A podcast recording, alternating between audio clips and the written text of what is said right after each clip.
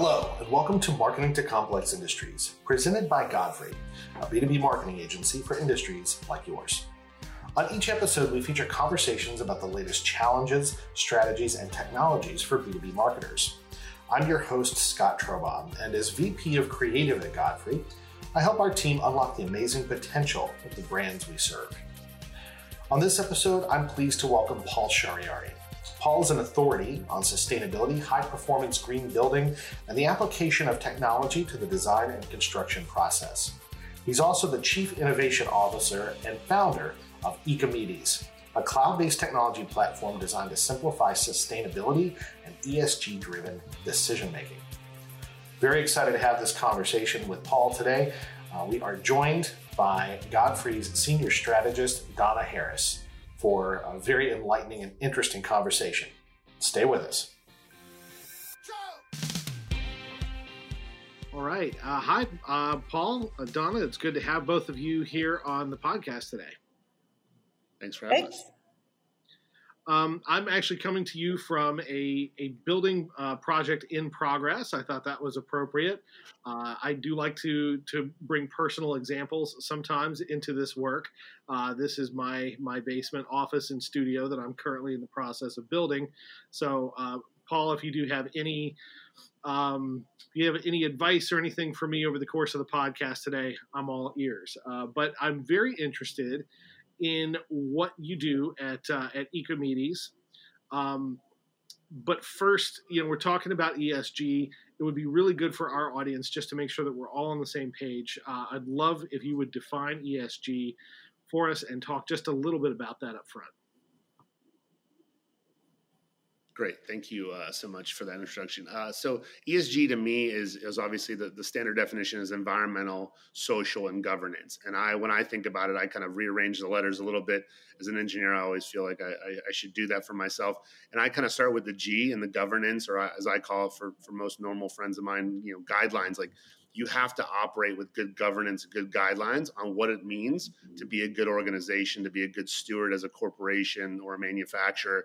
And then the E, you know, what are you doing around the environmental impacts, both positive and negative, about what you do in the, in the space? And then the S becomes the social part of it. So do you t- treat the planet and do you treat the people both in your business, but also ex- all the externalities of a business? They're very complicated supply chains that we deal with in the built environment. So I kind of look at ESG as like doing good for the planet, doing good for the people, but also making sure you have the right guidelines in place to to guide your your processes as you make decisions in business.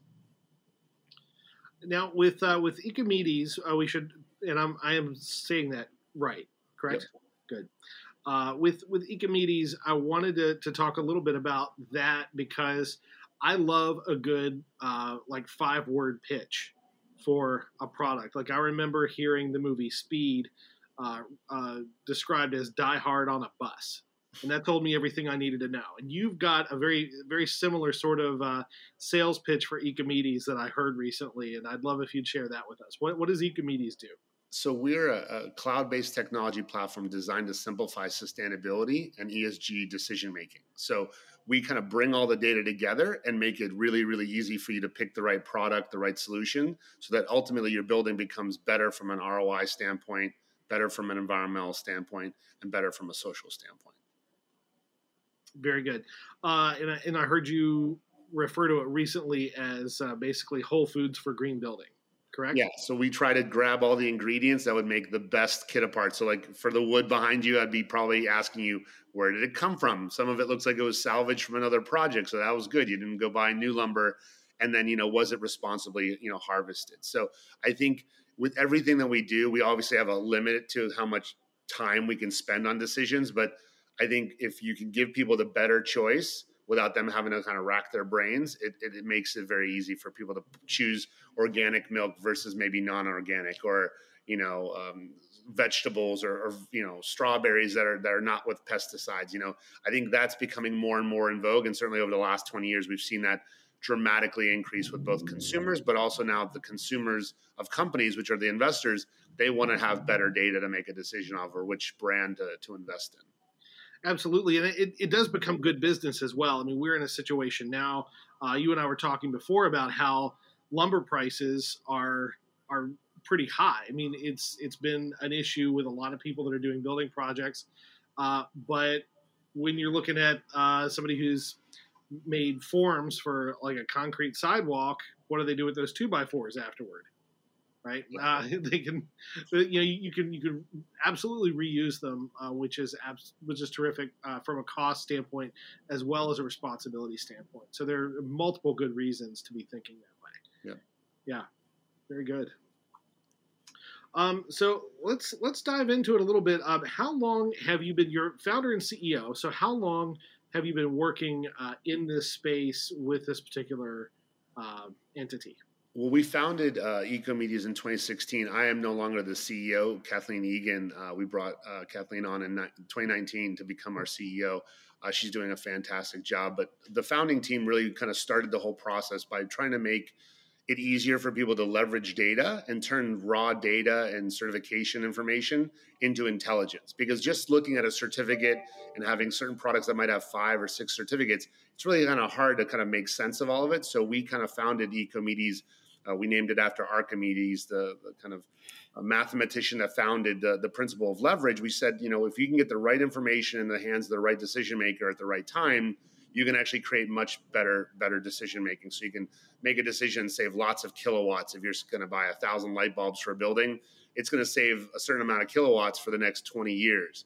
So if you buy a better water heater, like you talked about at the thing with a heat pump attached to it, it's going to be cost effective from day one and lower your utility bill dramatically. So, you know, not everyone wants to go build their own spreadsheet. So at Ecomedes, we kind of grab the data and add the analysis to help everyone make a better decision whether or not they as my some of my team members mean we don't need to have a phd in sustainability to pick a better appliance pick a better light bulb pick a better carpet we do that work for you and then you just pick the one from the brand you like the most well, it's it's really a reduction of friction uh, in terms of that entire process, a consolidation of it, making it accessible. If uh, you know, I, I would want to recycle, but if I had to bundle everything up and take it somewhere in order to do it, uh, as a busy homeowner, I would be less likely to than I am if they're going to stop by and pick it up at the curb. Uh, yeah. It's a similar sort of thing, right? Making it simple, making it easy to make those good decisions and to do it in an informed manner. Yeah, because I think the, the, biggest worry that I always have is like if there's too much change management involved with doing something more sustainable, or there's too much cognitive load, too much thinking you have to do, most people kind of you know get distracted and go somewhere else. So kind of follow the the Amazon you know opportunity. Like if it's Prime available, you're just going to do it. Like I, I'll unfortunately catch myself going, I'll just buy it and it'll be here tomorrow. I don't have to leave the couch. You know, I think Netflix the same way. I'm going to watch any TV show without even going to you know the the Redbox, right? So there's all these examples that other industries have made it a lot easier to be a customer, to be a consumer, to get your results.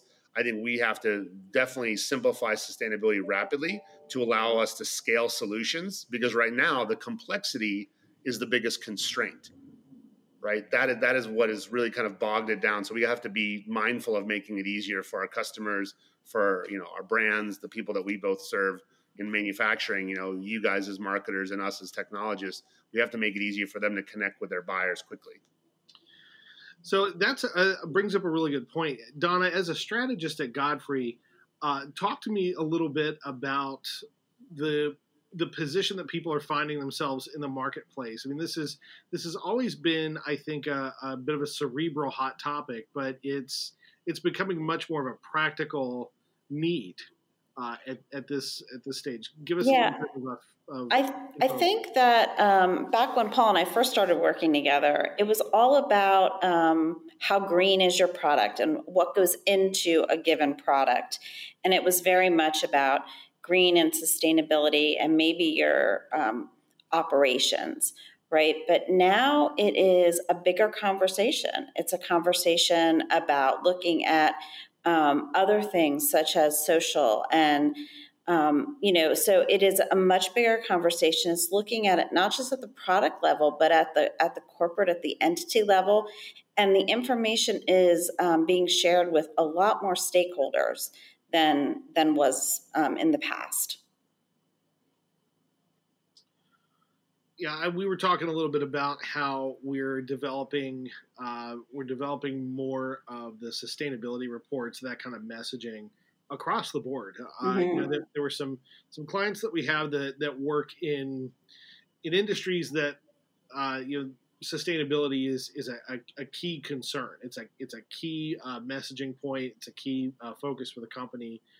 But we've really seen it you know broaden out to just about everybody at this point.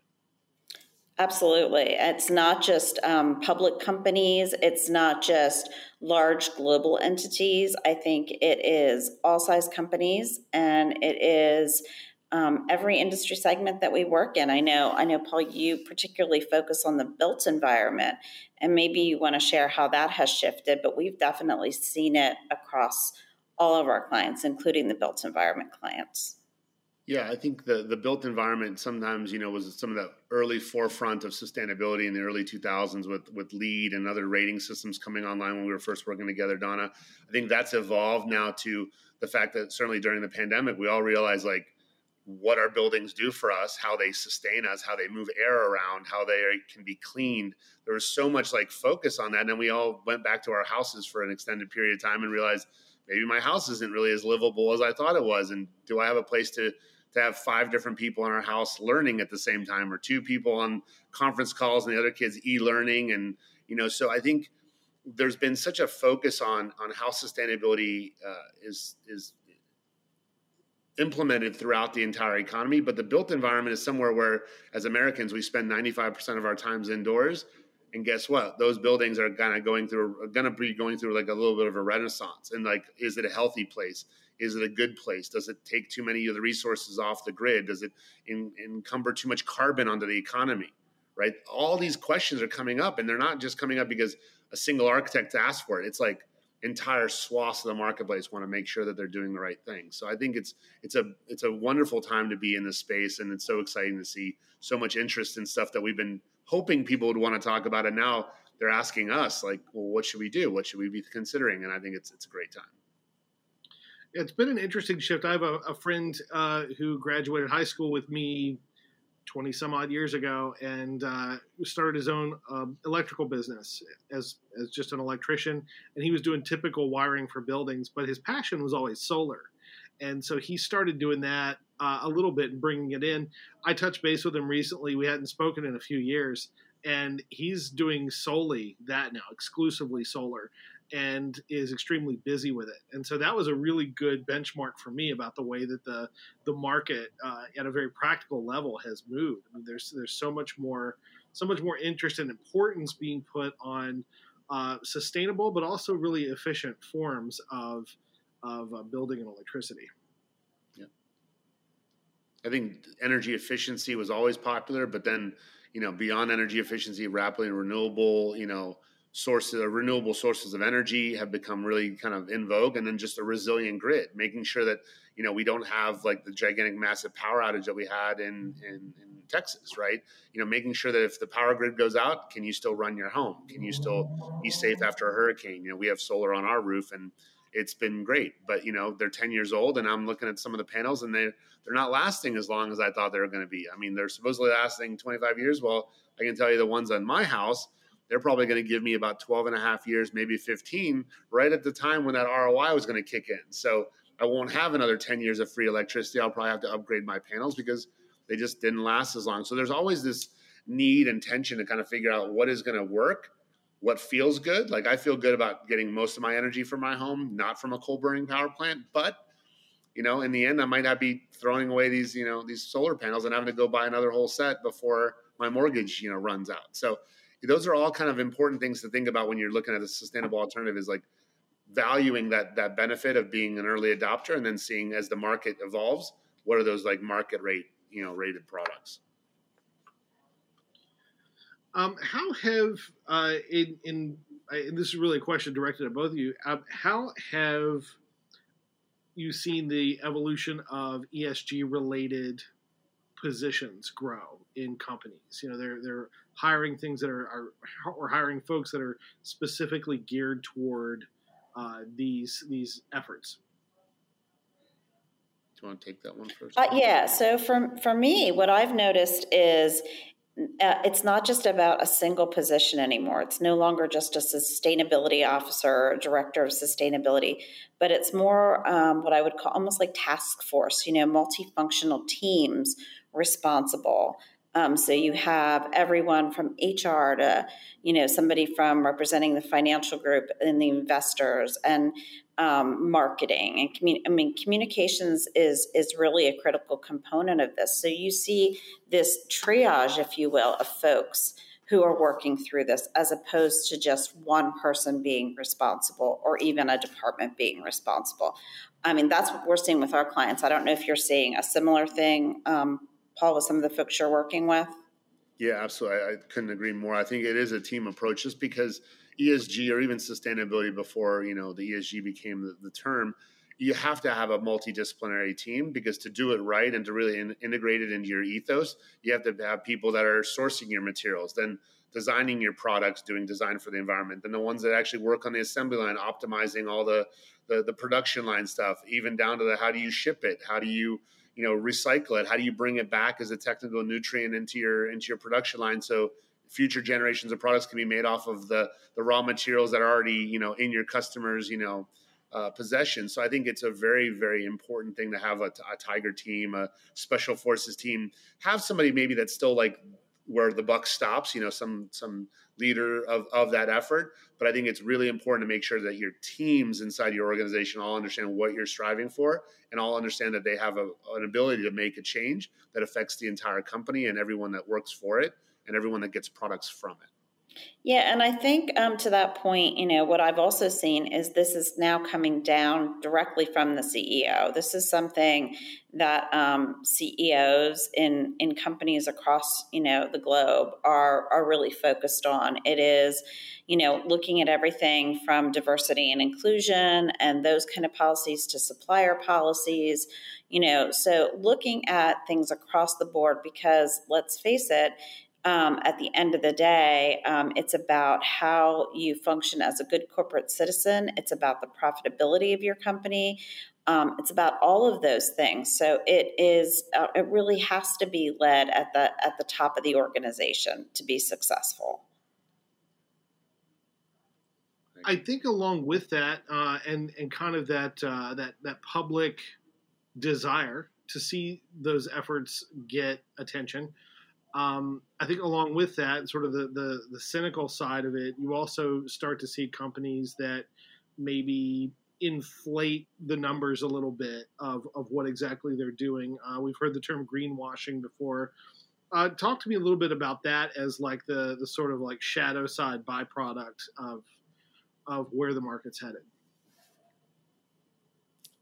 Well, I think that's always, you know, whenever you have a lot of interest in something and it becomes the thing that everyone has to talk about, then there's always a risk of people coming in and making uh, proclamations or declarations. I, I, think, you know, the market's already kind of pretty wise to that. There's FTC guidelines on what environmental claims you can make. So I think, you know, and also I think the, the, the bigger risk is, is probably not the FTC, but I think if you make claims to be pro environment or pro social justice or pro any of these kind of like topics that we're all struggling with right now, and you get caught making a misstatement that's pretty dramatically, you know, Pinocchio award or whatever they do when they have politicians doing their debates. I think the risk financially of getting caught making an exaggeration is worse than just saying, okay, we're not going to say anything until we have something decent enough to say, or is that something can be substantiated? I don't think the risk for greenwashing is all that high, but I do believe that there's going to be a lot of people running into it, and they'll they'll make some mistakes. Investors will make some mistakes. Some companies might make some mistakes, or do something and try it, and just realize that that didn't work. You know, there have been plenty of companies that have reformulated products to be supposedly more recycled or this and that, and realized like it didn't live up to the brand expectation of maybe durability. So you know, or, or biodegraded quicker than than it in, intended to. So I think there's there's always going to be a little bit of that, but I'm just happy that people are talking about it in a proactive way, and most of the people I think are always going to be on the side of we want to do better, we want to learn how to be better. As long as we know it's an evolutionary process, we should be good. Yeah, I think that's also the uh, another reason why designations like FSC certification and, and things like that are so important. Uh, so I remember in the early days of, of that, um, we could actually make those choices with regard to printers, uh, with regard to even just the paper stock or or anything like that. Um, and then I started to see it on lumber. I started to see it everywhere else, and pretty soon it became table stakes. Uh, so that's sort of the way that I see these things, uh, you know, moving as as as time progresses. Right, they're going to become, uh, you know, much more table stakes. But the idea that there is some kind of a designation that you can achieve that actually proves what you're doing, I think is is healthy. Do you do you see see it that way as well? Yeah, I think I think the data driven decision making is part of what the G and ESG is all about. It's like the governance and like how are you tracking? You've made a proclamation. I've, I've been working on this uh, acronym. DID. You know, the D is for declarations. The hard part is the implementation, and then the other D is documentation. So you declare you're going to be carbon neutral or net zero by 2050. You figure out your implementation strategy on how to get there. You know, by saving watts and generating your own green watts, and then buying offsets wherever you, you can, and then ultimately documenting like this is how much energy we used, and this is the pie chart, and this is how much came from greener, this is how much came from reduction. So being very transparent about the ESG, you know, frameworks, I think that's really helpful. And I think there's a lot of different standards that are kind of going to bubble up, no different than the green building standards that started with buildings and they went to products, and then now we have like over. I think the last time I was on an EPA uh, webinar with them, they said there's over 300 active eco labels, you know, in the U.S. alone tied to things around buildings. I mean, that's just a lot. It's a lot for consumers. Sometimes when you go and buy eggs, you know, I don't know which one to get. Is it the free range? Is it the organic free range? Is it the cage free? You know, it's like there's. I just want eggs. I just want an omelet. My wife's like, "Did you get the right eggs?" I said, "I don't know. I think I did." So I think I think that's that's going to happen. But it's it's good that people want to have this conversation and transparency is like the underlying framework I think that everyone's looking for and striving for. So that's good. I, I think transparency is a good term. That's a good a good place to uh, a good place to be oriented. A good a good thing to pursue. Um, absolutely. Um,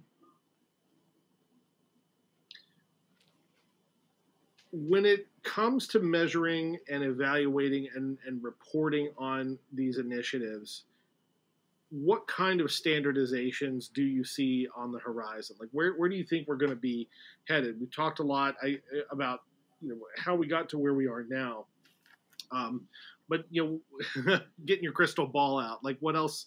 What else can you see happening into the future? I think standardization by first we're going to have, to have like one big umbrella that kind of defines what the ESG stands for. So I think you know parameters around social equity, social justice, and that those those are going to have to become you know created. So it's like at the board level, at your management level, you know inclusion at all your you know corporate levels, right? That's going to be you know fairly you know straightforward in terms of its, structure. On the environmental side, certain industries obviously have certain things that they have to care about, and some industries don't have an impact or have a very slight impact. So I think kind of starting with the biggest rocks you know, and getting those organized in the right way. And then as it gets more into a certain subset, like buildings, you know, there's ESG standard called gres for the real estate, you know, design and construction industry. That one's kind of seeming to be the one that that's kind of gravitating towards like how do you measure a building of various types against its energy, its water, its waste footprint? What kind of materials are they buying? Like, so I think every one of the industry segments we care about, whether it's energy or transportation, hospitality, they'll all end up coming up with their own like rubric of what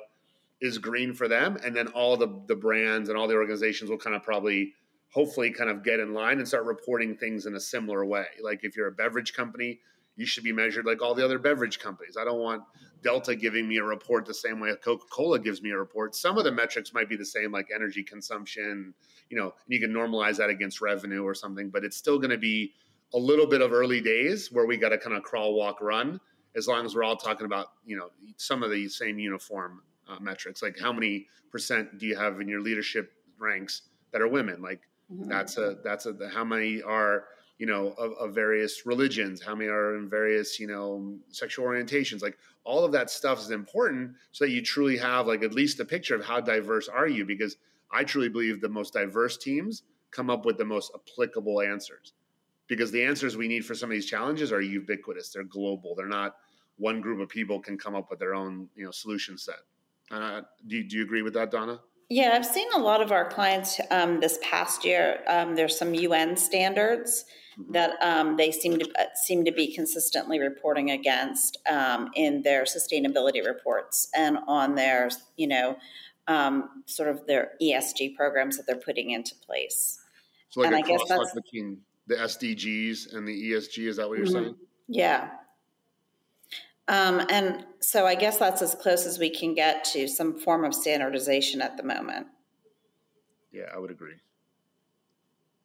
From a uh, simply from a design standpoint, I, I think back to when the uh, the current like nutrition label information uh, format came out, and uh, how everybody got compliant with that very quickly. And that was no small feat with the with the the the, the millions of products that are on shelves across the country for all of them to be able to adopt this same format and to do it to spec so consistently um, I, I, feel like I, I, get a glimpse of what standardization in other ways in the future is going to look like, right? Uh, because you really do have to you have to have companies that'll come out uh, like Walmart and say, you know, by by a certain year, um, every product on our shelves needs to be sustainably packaged. Uh, you know, you have you have companies like that that are they're sort of putting that stake in the ground, um, and then allowing the companies that get compliant to sort of pave the way for everybody to get up to speed. It's going to be interesting to watch that unfold over the next decade because we've we've I think as a society we've set a number of very uh, in some cases very aggressive goals but I, I, think that's a healthy thing. What what are what are you seeing, um, you know, in, in terms of, of those kinds of endeavors? Yeah, I think you know one one of my colleagues sent me a, an email one evening and is like you know forty trillion dollars worth of real estate um, has pledged to be net zero by twenty fifty, and that you know that's to take a you know that big of a swath of buildings right of volume and square footage and make them net zero, which means you know produce more energy than they consume that's not a small, simple feat. That that takes you know probably taking fifty percent of the current energy load and reducing it to zero, like creating that much efficiency, and then getting the other fifty percent probably from solar or wind or geothermal or some other kind of forms of energy. That's a big step, you know. So there's a lot of proclamations, declarations, as I said, but I think the real exciting stuff's going to happen in the next 20 years as we get to to 2040 because some of the new climate pledges are all saying we're going to get to 2050 goals by 2040 right? There's over 200 companies. I think this week we broke through the 200 uh, you know realm mark, whether it's Salesforce and, and Walmart and Microsoft and Google and Apple, but there's a lot of work to be done. There's a lot of great, great green products to buy to reduce the carbon load of buildings. A lot of new innovation in concrete and steel. So that's the exciting stuff for us. Is as we see that kind of a declaration be made, then you know now you have a, a CEO. To Donna's point, a CFO, probably a COO, all working together to figure out how to become more ESG or SDG aligned if they're using the UN guidelines. Well, now now it's going to get to their tiger teams and say, what are we going to do on the production line? What can we do with the supply chain? And all those questions that ripple through the rest of the economy. That's the exciting stuff because if everyone just reduces a little bit as a result of their big customer or their big brand asking for it, that does create a, a massive ripple. And that's going to be the efficiency wave that we ride. And then, you know, technologists will come up with new things better solar panels that do last for 50 years. You know, windmills that can last more than than 20 years in in the center of the country, so we don't have to bulldoze them and you know bury them with sand. That was one of the saddest things I saw come through my LinkedIn feed. Like it was a picture of a bulldozer in this massive scale, all these big gigantic wind turbines being covered up because they're they're out of commission. They got to buy new blades, but these just get landfilled essentially. So super green energy product, but we haven't figured out something to do with them. And I'm like sitting in my head going, there's got to be something like like shade for parking structures. I don't know, like playground equipment. Like it's a huge blade that's like a hundred you know you know feet long. There's got to be some use, but it's like a biocomposite, I guess, and it's not easy recyclable because it was so strong for so long. Sometimes when you engineer something that's really good, it can't be recycled at the end of its useful life. So that that must have been heartbreaking. I, I, I, I, think of the, the number of uh, my family's been in aviation for a long time, and I think of the number of desks that I've seen at airports made out of old airplane wings, and I'm like, yeah, there's got to be some kind of cool, like uh, really neat reuse. But you're you're talking about something on a much larger scale. Yeah. Yeah. Exactly. And you know, Paul, how has um, COVID impacted any of these initiatives and the, you know, how people have benchmarked against, you know, some of their goals? Has it um, delayed some of those things or expedited? Like, what was that impact, or what have you seen?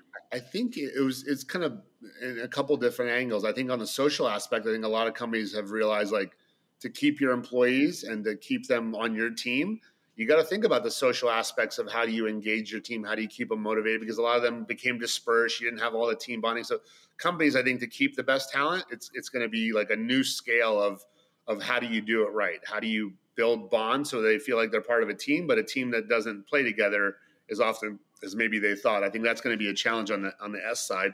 On the environmental side a lot of buildings were empty so we weren't commuting. I love some of the pictures of like you know india and china in parts of the United States, like people weren't driving as much. So one of my friends, uh, we were uh, surfers together at the University of Florida, and he lives out in Huntington Beach. He sent me a picture from his house in Huntington Beach. He's like, I can see the mountains.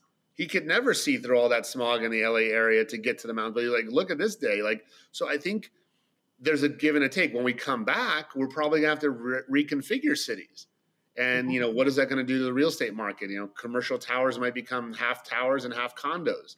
You know, so but that's going to involve a lot of buying of drywall and glass and furniture and flooring because the commercial building is not the same as, as a residential building. So I think COVID has kind of taught us one thing in terms of our business is that people are going to need to make digital decisions. We're going to be doing a lot more shopping, designing, constructing.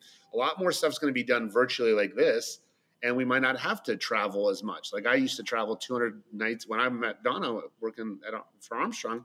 Like I was traveling 200 nights a year I had 200,000 airline miles every year for, you know, almost 20 years. I haven't taken a single flight in 2 years, so my carbon footprint went down. I think I've been doing just as good reaching out to teams and doing work and our digital solution saves thousands of hours of time because we just provide all the right data to make the right decision. So I think it's going to be interesting what the end report looks like Donna after COVID, but I think there's some amazing pluses. There's some challenges we have to overcome, and it's definitely going to leave it different than when we we went into it. That's for sure. I the uh, the the part where you talked about your friend, you know, uh, being able to, to see the mountains where he typically hadn't been able to before, um, is is I think a good reminder that we also need to stop once in a while and look around and see how far we've come, and uh, you know, not to not to take our hand off the wheel as a society, but to look around and say, you know, comparing 20 years ago to now, uh, we can see a difference. It's encouraging. Absolutely. And to that point, I would say, what are some of the biggest changes in this category that you've seen in the the two plus decades that you've been working in in green um, and sustainability? I think what what I always tell people is I think what I've seen the biggest change from is like 2D to 3D and it's both like in the kind of video games I grew up playing, and now you know how design and, and decision making, honestly, for any product has become three dimensional. You you care about the local brew brewing company that makes you know their local IPAs, right? So there's like a there's almost like a craft and, and like I think what you said is like stop and appreciate what's around us, and I think we're we're starting to realize that like there's a lot of really good stuff being done. And if we actually take that same consideration and hold the big companies and the small companies accountable, it actually makes us, I think, feel a little bit more proud about like the economy that we could have if we truly voted with our dollars. Because I think we've realized like the economy flows with what the consumer wants. So the consumer wants crazy convenience, then that's where it's going to go. But I think a little bit of that was backlash because COVID shut down so many small businesses. And as they started reopening, people like flock to those places, flock to the little restaurant, flock to the little brewery pub. Like, yeah, you can go to any Circle K or gas station and buy like a Budweiser 12 pack, but if you can go get a can of four IPAs that you know you meet the guy at the bar and he's the one with the beard and he's the brewmaster, like you just feel like maybe I can connect with that. And I think something about sustainability and ESG is like making sure you stop and make sure your environmental and your social is really well maintained and appreciated by your company.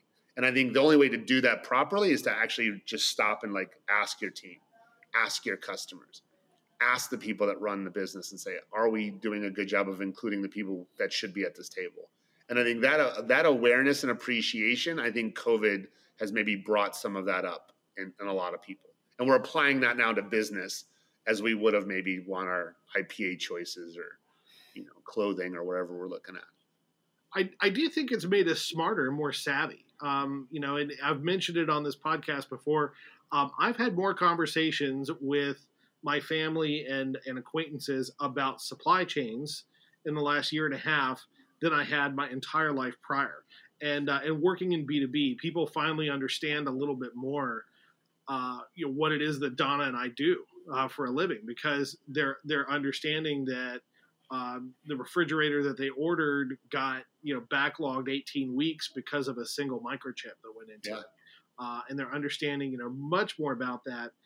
So I also think that it, it it helps us to it helps us to appreciate all of that, but it's it's teaching us more about how to engage the world around us. And you mentioned local breweries and, and stuff like that. Um, I actually heard of restaurants during the initial lockdown that were offering dinner bonds and it was a way for them to stay in business. They would sell a hundred dollar gift certificate for seventy five dollars, and you can't have the food right now because we're not open. But come back in six months and you can spend this. And so yeah. Uh, it was a way for people to actually invest. And I was explaining investing to my kids because of this idea about dinner bonds. And I, I liked the fact that you were bringing it down to that local level and thinking in new ways. There's a, a tremendous amount of creativity that's coming forth. Um, and that's the part that's been really energizing for me to see to see people start to to think that way. Yeah, it, it definitely is going to be a time where there'll be lots of business books written about how business leaders embraced a, a very tumultuous health related, you know, pandemic, but also got really, really refined on how they could be very nimble about how their businesses stayed afloat, how they kept teams engaged, how suddenly without any meetings, you still, you know, ran. And I think a lot of people got surprised, like, wow, like our, our company's still around and we haven't been together in one building in, in over a year. I mean, some of the federal clients we do work with, they haven't been back since last February, right? In the same building. Like they're all remote for that long a time. So I think it's going to be interesting at what do we do when we have to start coming back and what does that coming back look like? And I think the B2B segment's going to be very much driven by kind of rebuilding those bonds and strengthening them even more so that we're a little bit more resilient in case there's a supply chain uh, impediment caused by a healthcare pandemic, right? There's, there's a lot of externalities that all got exposed to everybody very quickly. What advice would you have for people moving into the future? Um, you know, CEOs, leaders, folks like that who are who are looking at this and maybe feeling overwhelmed, uh, but they want to be, they want to, to take some appropriate risks and try some things. Uh, what advice would you have for somebody who's in that position? I think Donna mentioned it when, when she opened up her comments about bringing a team together. I would say, you know, bring in, you know, some folks maybe that are outside your industry that understand the space, facilitate like a, a retreat, you know, one or two day, you know, and, and try to figure out a way to do it to where everyone's truly in the room together and ask the different parts of your business, like, what do you think we could do to make you know ESG improvements, whether it's the governance, whether it's the environmental, whether it's the social aspects of what we do, and kind of refine that and refine it in, in the in the sense of first and foremost, will it resonate? Will those elements resonate with your customers? Then, if those prove to be true and the customers like those, and you do some testing on that, then package that up and say, this is what we're going to do around ESG for our customers to be happier about our brand and then package that up for the investors. I think some companies are like, I got to have an answer for my investor class. They make a bunch of declarations or proclamations, don't figure out how it actually gets into the actual production line and create value for the customer. I, I always go back to those brands that, you know, they have such solid brand followings, not just because of ESG, but just who they are. They continue to chug through revenue and profits because of the ethos that they believe in. Like my daughters have never seen Michael Jordan play a game of basketball in his life, but they want Air Jordans and they have for the last five Christmases. And I, as a dad, you know, try to find a way to get them a pair of Air Jordans. And it's because there's an ethos there that, you know, the Jumpman logo means excellence, means being the best, being the GOAT. And I think if if we could get people in, in C suites going, I want to be the the GOAT of ESG in my industry, and do it for my customers and do it for my investors and all the stakeholders in my business from top to bottom, I think it's a remarkable renaissance that we're going to see because truly if we unleash that drive, there's no stopping to how much improvements we can make across all those different channels. So I, I agree with, with Donna's point of it's got to be a, a holistic team bringing those ideas to, to bear. Realistically, how risky is that kind of a decision now versus 30 years ago? I think the only risk is not doing it now. I think before it might have been a lot risky. You know, we don't know. I think anyone that doubts that this generation of, of young people and soon to, to shift into the, the biggest spending group, you know, out there, whether it's, I think the, the, the highest spending group of the, the CFOs, the, the typical homemakers of, of the households, and then, you know, their, their young, young children. Once that shift happens, I think, I don't think you could have a business that isn't aligned with social and environmental goodness. You know, you might not be the, the, the greenest company in the world. Not everyone's going to be a Patagonia or an Interface or a Tarkett or a Herman Miller. But if, I think if you don't have an answer for how that meets means something to your customers, I think you won't be a business. That I that I'm pretty sure of saying that that's going to happen in the next 20 years. That's that's what I suspected, but it's uh it's it's good to hear it from an expert. Uh, I try. and I, I agree with you. I look at how I mean, uh, my kids are around the same age as your kids, um, Paul, and you know they're all in their twenties, and they look at the world very differently than I did when I was in my twenties. Um, I'm almost embarrassed to say, you know, they they've grown up in this online, transparent, you know, world where they really they truly care about social and environmental decisions. Yeah. Um, and I think they're going to, and they, they carry that into their work life.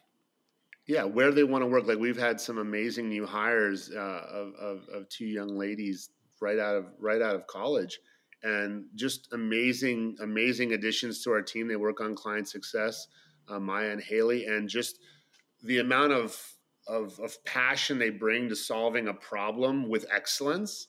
You know making sure our clients as they launch their data into our platform and get out in the market and use it as their advantage to sell more greener stuff like just the, the way that they're wired they want to exceed expectations but they also have a drive inside that brings passion to what they do. And i think having a workforce anytime you can get people in your workforce that are that passionate about your mission and then they become passionate for our clients mission because our software makes them better, right? We're not we're not the Batman of the story. We're the Alfred of the story. We make the the cool you know cool gadgets that make Batman really become Batman.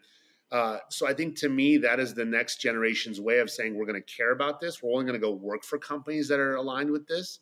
And they also, I think, uh, one thing I would add to Donna's point is they can mobilize a massive amount of, of consumer sentiment very quickly. So if you're on their good list, it's going to blow up. It's going to go on Instagram or TikTok or whatever, and you're going to suddenly probably have uh, blessings of of orders.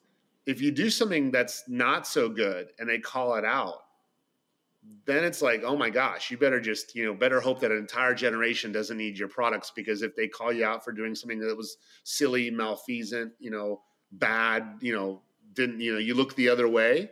I, I don't think I don't think a lot of brands can recover probably from that, especially if they're you know a considerable amount of a marketplace that needs you know a wide demographic uh, consumer base?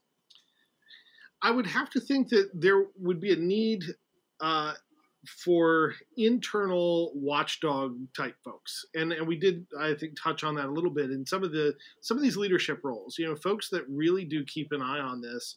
Um, do you see that being a, a sort of a, a segment of uh, sort of the job market that's going to continue to grow yeah, I think I think if if they set up an ESG, you know, Delta Force team, I think there'll be a couple people on that team that will work within the departments, and it'll be their job to work with that department leader, whether it's production or supply chain. Say, what can I do to make you better? I know you can't stop the factory, we can't do that, but what can we do to maybe get you, you know, lubrication products that are biodegradable and biopreferred and non non toxic. So if we do have a spill, no one's going to be exposed to anything bad, right?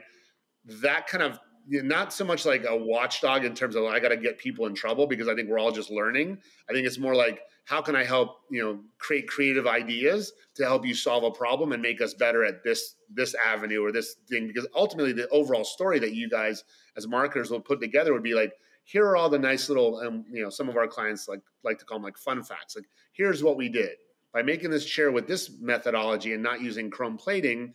We have this kind of a finish, but we used zero mercury in this entire production. We also, because we didn't have to do all the, the dye baths or whatever, we're saving this many hundreds of gallons of water for the fabric you chose for this set of upholstered goods. Like, I think it's those kind of things that come back to reality and go, wow, I can kind of picture 600 gallons, you know, because a lot of this stuff is very technical. And I don't think if we tell the story in a technical way, the investor or the consumer won't be able to absorb it. But if we break it down into something that's palatable as ultra consumers, like with the with a capital C, then suddenly it's a lot easier for people to go. Now I understand why you know Patagonia or LL Bean was one of the first examples. I was trying to go way back in my in my brain of like what what company like made me think that they took their stuff back because they believed in the quality. And I was like LL Bean boots. I live in Florida, so we never had that like hunting outfit LL Bean. But I remember like looking in catalogs of Sears Roebuck and like if you buy these LL Bean boots, like if anything happens, you just send them back. And there was like this little picture of a lady like sewing up a jacket and, and, and giving it back to you. Like that, like we stand behind our products. I think that's going to become very, very important. And the marketers are going to have to figure out how do they drive that message home. Yeah.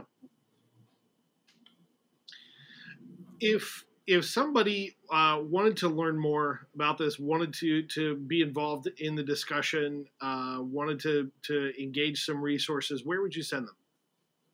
I think you know there's a lot of really good information on the web. Honestly, like that's where I you know pull information from all the time. So I'll take a look at you know their industry segment, look up some of their you know co-competitors, look up what they're ranked in ESG. There's there's ESG rankings of like who's the best. There's ESG risk rankings. I mean, there's a lot of good like reporting out there. I don't I don't do investing, so I, I don't know that world as much. But I know that there's a bunch of tools out there for investors to kind of look at where everyone rates and then I think there's also just go on the website and like you said, there's 60 to 80 page reports for a lot of the leaders in the industry and like read through them. And if you, you know, believe in a company and you like aspire to be like somebody else that's not in your industry, look up their report and see like the things that they've ticked off. Like what structure did they say?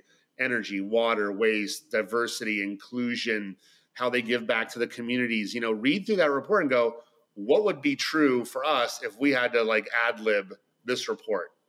And if you ad lib it and you get to 80 pages and you've only created like an intro and an outro and like two infographics, like they probably got to call you guys and say, hey, I think there's some more stories inside of our company. We might not have gotten them out. And that's kind of where those kickoff meetings with your entire team and go, hey, what are we doing around energy and water? Because I don't think a lot of manufacturers willingly waste the things that they pay for in the production line. So it's it's kind of like where what have we done? What where can we make it better? And I bet you there's a lot of ingenuity sitting inside of companies. They just haven't been asked, tell us what we could do better. And I think if you ask your employees, they probably have a lot of ingenious ideas. They just got to have a forum in which it's a safe place to bring those up and, and let management hear because that's the cheapest idea. I mean, I'm a recovering consultant. You know, you don't need to always hire somebody for a lot of dollars an hour because it would take me time to learn how it works. I was I was friendly enough with, with Dawn and her team, and I like to go around the factory at Armstrong when we were working there at Armstrong Flooring. I'd like to learn how it got done. It was fascinating to me, like walking when one of those production lines. Like, oh my gosh, like there's a lot of steps in this process.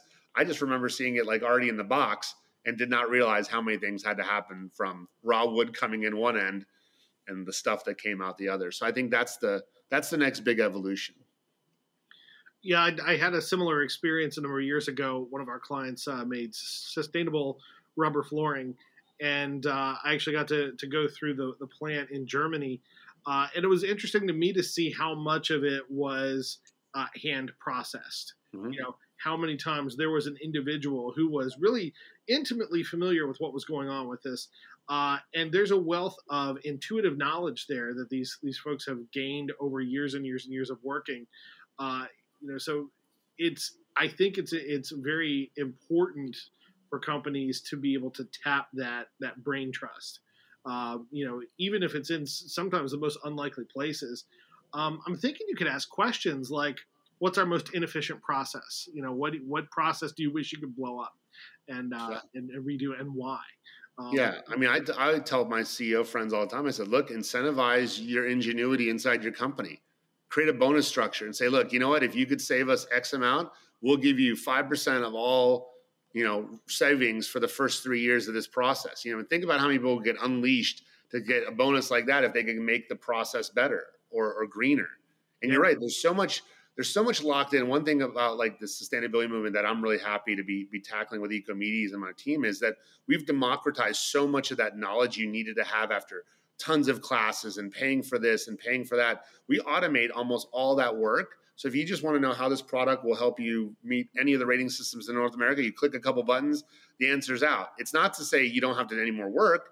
But that tedious work of finding the data, analyzing the data, documenting the data, that's automated for you. Now think about the bigger, higher order problem to go solve. So I think the democratization of some of that should should happen, and the solutions are going to come from within. In most cases, I think even if you bring in a really high powered consultant to come in and help maybe run the process, you'd be surprised at how much amazing stuff is probably locked into those questions you would ask and go, huh, why do you why do you bring this up? And it's like, well, we didn't have a forum to do that. I didn't want to rock the boat or whatever. And so we just got to kind of create a more welcoming uh, environment. And I think you know, especially on the social side, I think a lot of people inside of companies would be saying, yeah, I, I think this person would be great for a promotion. Right. So I think it's it's just breaking down some of those walls, creating safe spaces to have those discussions, and all of us striving for ESG. It's going to be a wonderful uh, next twenty years for sure. That's great, Donna. Any final thoughts before we uh, before we end our conversation today? No, I think we covered a lot of it today. We covered a lot of ground. Yeah. Um, how about you, Paul? Anything you'd want to leave our, our audience with before we uh, before we say goodbye? No, I think just you know try to simplify the sustainability you know messaging to where any one of your customers or the investors can understand it. Like bring it back down to tangible things I think that's the best advice I can give. I think there's a lot more work to do there, but if you can simplify it so that everyone understands it, it also helps people know what you care about and then further improve it because it's never an ending journey. Like we're always, yeah. you know, evolving this whole message. So, well, I, I know simplification takes effort. It, it really truly does uh, to cut through the clutter, to make things efficient, to make things understandable. Uh, but I think the dividends that it pays are are well worth the effort. I'm sure you would agree. Yeah, absolutely. Because we get a better planet as a result. You know, that's the nice thing. We have better operational organizations, we have better companies, and we have a better planet to live on. So I think it's it's a, very noble noble task to be involved with. Yeah, and every once in a while we can look around and realize how much better we can see the mountains, right? exactly. Excellent. Good luck with your project. Hey, uh, thank you. I I'm looking forward to getting it done so that I can have a wonderful space to uh, to be in the backdrop here. Um, but yeah, if I have any questions about uh, about any of my materials or or any of it, I'll I'll be sure to shoot you an email. Okay. Yeah, feel free to do it, and or go to our website, and I'll, I'll send you a link to whatever category of products that you might be looking for, and say here's the the best ones with the most transparent certificates from a third party that that is valid in the industry. I love that. I love it. Thank you very much, Paul. Appreciate Thank your time you. today. Thank you, Donna, for for coming with us and uh, for introducing us to Paul. Absolutely.